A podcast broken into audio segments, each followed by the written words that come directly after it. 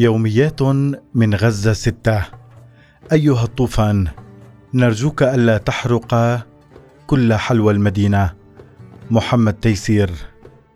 يبدو لي أنها حرب ستطول إلى أن يأتي من يفض هذا المسرح الدموي ويعلن نهاية صراع الديكة بانتصار الجميع، وهزيمة الأمهات والصبايا والشعراء والوردات والأيدي الصغيرة التي كانت تستعد لملامسة يد الحياة لا مخالب الموت. وإلى ذلك الوقت يبدو لي أيضا أننا سنؤجل لغتنا وتأملاتنا وقدرتنا على القراءة إلى حين إطلاق صفارة النهاية. سنظل نكتب أشياء كهذه الأشياء، دعنا نسميه نحيب طويل فوق السكاكين. هل عرفنا المعاناة من قبل؟ أمر آخر لابد من ذكره بمناسبة النحيب الطويل: لكم من الصعب على المرء أن يكتب فكرة واحدة ومحددة بعد أن عاد من طابور شحن الهواتف والبطاريات واستمع للمئات من قصص الناس والحرب، والتي حتما تستحق أن تدون بل وأن تخلد. أذكر هذا عرفانا لعذابات كل أولئك المصلوبين في طوابير طرق أبواب الحياة في غزة خلال حرب السابع من أكتوبر ألفين وثلاثة وعشرين.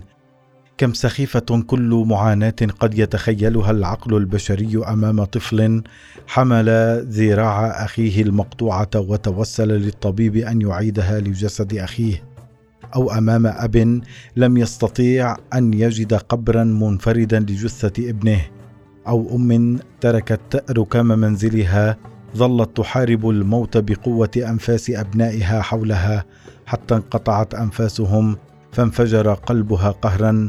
كل هذا حدث ولا زال يحدث حتى اللحظة. إنه ليس فيلما سرياليا دمويا، إنه الواقع حين يترك في أيدي السلطويين. ولا تسألني كيف وصل هؤلاء إلى مركز صنع القرار ليلة سقوط الكاندي. وكما هناك هزائم كبيرة ومجازر كبيرة، هناك أيضا الهزائم القاتلة الصغيرة، والتي منها يبدأ كل موت كبير، كهزيمتك أمام طفلك التي لا تطلب أكثر من حبة فاكهة أو قطعة شوكولاتة أو أي شيء حلو ولامع وأنيق. ثمانية تشرين الثاني نوفمبر ألفين وثلاثة وعشرين، اليوم الواحد والثلاثون من الحرب، جنوب قطاع غزة، حيث مخيمات لاجئي ألف وتسعمئة وثمانية وأربعين، وقبل أيام أصبحت لنازحي ألفين وثلاثة وعشرين أيضا من شمال القطاع. لما قيل إنها الحرب، هرع اللاجئون القدام والنازحون الجدد إلى كل زاوية فيها طعام وماء ومصدر للكهرباء. لا تكاد تفرق بين مقيم قديم أو نازح جديد، إذ اختلطت رائحة التعب والتيه وامتزجت في طوابير الخبز وصفوف الماء ونقاط شحن البطاريات والهواتف وممرات محلات المواد الغذائية، التي وإن لم تقصف لكنها سرعان ما ستفرغ من كل ما فيها. كل ذلك كون شكلا واحدا، النكبة، وسؤالا واحدا: ما سر هذا الانسجام العجيب بين الفلسطيني والتعب، والذي لا يذهب مهما هدر الزمن إلى الأمام؟ بعد أربعة وثلاثين يوما من الحرب، صار محظوظا ذلك الذي يجد بين أرفف المحلات نصف كرتونة بيض أو كيس معكرونة مثقوب أو حفنة طحين في زاوية ما، وملك زمانه ذلك الذي يعثر على دكانة فيها ثلاجة لا زالت تعمل فيحصل على مشروب بارد لا يهم نوعه، المهم أن يكون باردا، ليطفئ شيئا من سعير البحث عن طعام يومي، تماما كما خطر لك قبل قليل. هي مقدمة مجاعة لا تحتاج لأكثر من أسابيع لتتضح ملامحها. أما الأطفال، أو فلنقل من تبقى من الأطفال، لم يبقى لهم إلا صنف واحد مما كانت تسميه صغيرتي ليلى، كاندي. في أيام سابقة كان فيها الفرح متاحا، وهناك متسع لتغني ليلى أغنيتها المحببة: Run Run Go Away, Come Again Another Day, baby want to play. البحث عن الكاندي في أوراق قادة الحرب. فلنعد إلى حكاية الكاندي، حيث كنت أنا وليلى كل مساء نذهب في نزهة ليلية تنتهي بشراء بعض الكاندي، وهو عند ليلى كل شيء حلو ولامع وأنيق، حتى أنها إذا أعجبها أي مشهد تشد يدي وتشير إليه وتقول كاندي، معلنة رغبتها في تذوقه حتى وإن كان طفل الجيران الصغير. ربما كانت غلطتي أنني لم أخبر ليلى عن الوجه الآخر للكاندي، عن الحرب، عن غزة التي ربما تنام كاندي وتصحو محيط دم في عشية وضحاها. كان علي في كل مرة أشتري فيها لليلى بعض الشوكولاتة أو الحلوى أو الألعاب أن أهمس لها بحذر: اتركي باب الاحتمالات مفتوحا، فليس كل ما يلمع كاندي. بسكويت سادة تراه قابعا بصمت مستفز في كل مكان، يشبه البؤس الخام في كل البيوت في كل المحلات، أغلفته الحمراء البليدة ملقاة في كل شارع. نعم، فهناك الكثير من الأطفال في غزة لا تكفي كل مصانع الأسلحة في العالم لقتلهم، والذين لا ينعموا بفرصة للتعرف على طريقة وضع أغلفة المنتجات الفارغة في سلة النفايات، فقد كانوا مشغولين بتعلم فن النجاة والهرب من الصواريخ الصاعدة والهابطة.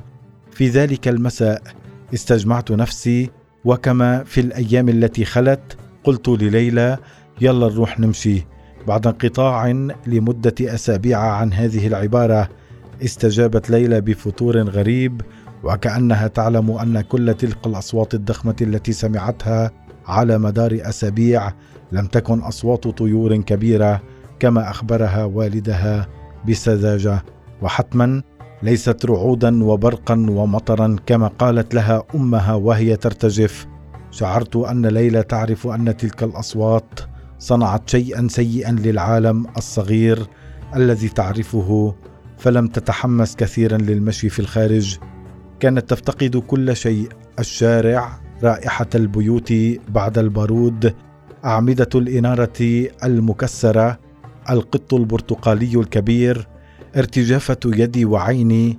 كانت ليلى تعرف أن شيئا سيئا يحدث، وما إن وصلنا للدكان حتى انطلقت نحو أرفف الكاندي خاصتها لتجدها فارغة إلا من صناديق بسكويت سادة لونها أحمر وأبيض، كأنه تعريف كامل للبؤس.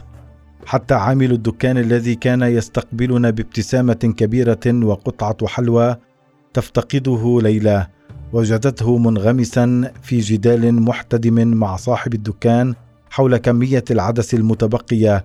وما الذي حدث هنا؟ أين الكاندي؟ هذا سؤال خجول وصامت وبائس كعبوات البسكويت السادة تماما، يلفه الكثير من البكاء والحيرة والعجز. وللأمانة كانت ليلى أكثر صلابة مني لحظتها، إذ اشتدت يدي وأشارت لي إلى باب الخروج بصمت وبصوت رزين، قالت: بح كاندي بابا. اشترينا بسكويت سادة، بسكويت البؤس ذا الغلاف الأحمر، وفي البيت حين قابلتنا حليمة قلت: بسكويت البؤس مرة ثانية وثالثة وعاشرة. وضحكنا كثيرا وبكينا أكثر عندما قالت ليلى قبل النوم: بدي بسكوت بؤس. قالتها بنبرتها الرقيقة وأحرفها غير الناضجة. أي شيء في هذا الكون أشد فتكا من أن ترى طفلتك قانعة أن يكون نصيبها من البسكويت بنكهة البؤس، وأن تكون كلمة بؤس ضمن أول كلمات تأتأتها وهي تشكل لغتها الأم، تلك التي كانت لا ترضى بأقل من لوح شوكولاتة كامل ومن نوع تختاره بنفسها. بينما أنا أفتح لها البسكويت السادة، فكرت بأن على الإنسان ألا ينجب أطفالا بالمطلق درءا لهذه الاحتمالات في غزة وغيرها، ولكن سرعان ما اهتديت إلى فكرة أفضل، أن على الناس قبل اختيار حكامهم أن يفكروا هل هذا الحاكم سيكون حريصا على سلامة كاندي البلاد؟ مرحبا أيها الطوفان، مرحبا أيتها المعركة التي كانت قادمة لا محالة.